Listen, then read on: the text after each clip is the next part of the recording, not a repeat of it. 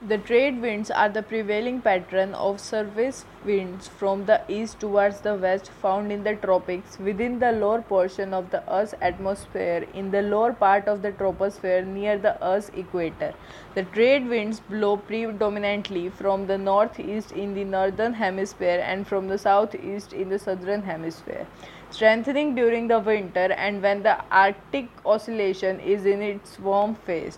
Trade winds have been used by captains of sailing ships to cross the world's ocean for centuries and enabled colonial expansion into the Americas and trade routes to become established across the Atlantic and Pacific Ocean.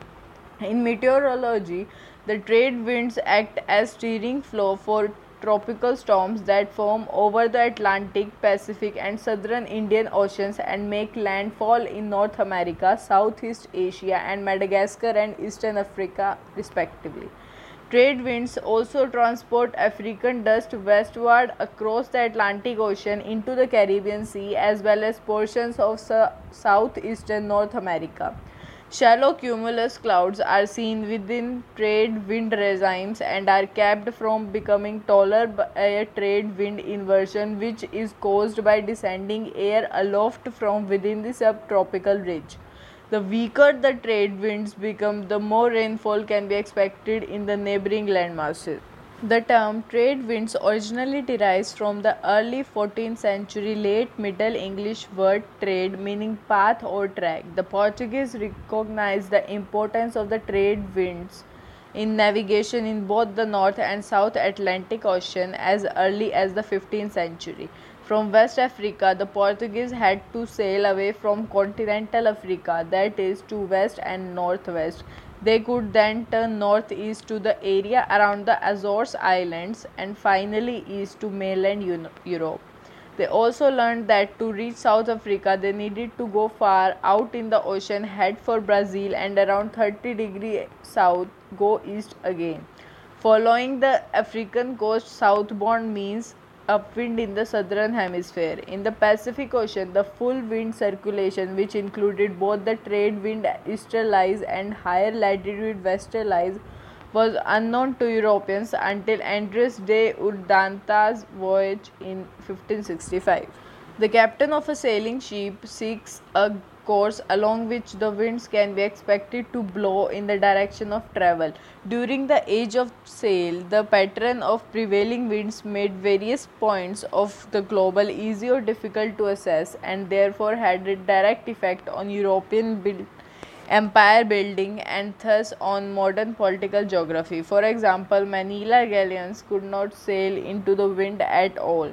By the 18th century, the importance of the trade winds to England's merchant fleet for crossing the Atlantic Ocean had led both the general public and etymologists to identify the name with the later meaning of trade foreign commerce. Between 1847 and 1849, Matthew Fontaine Maury collected enough information to create wind and current charts for the world's ocean.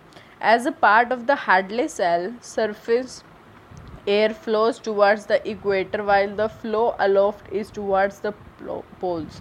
A low pressure area of calm, light variable winds near the equator is known as the doldrums. Near equatorial trough, intertropical front or the intertropical convergence zone. When located within a monsoon region, this zone of low pressure and wind convergence is also known as the monsoon trough. Around 30 degree in both hemispheres, air begins to descend towards the surface in subtropical high pressure belts known as subtropical ridges.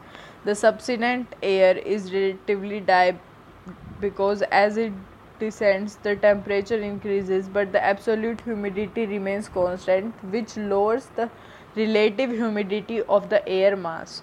This warm, dry air is known as a superior air mass and normally resides above a maritime tropical air mass. An increase of temperature with height is known as a temperature inversion. When it occurs within a trade wind regime, it is known as trade wind inversion. The surface air that flows from the subtropical high pressure belt towards the equator is deflected towards the west in both hemispheres by the Coriolis effect.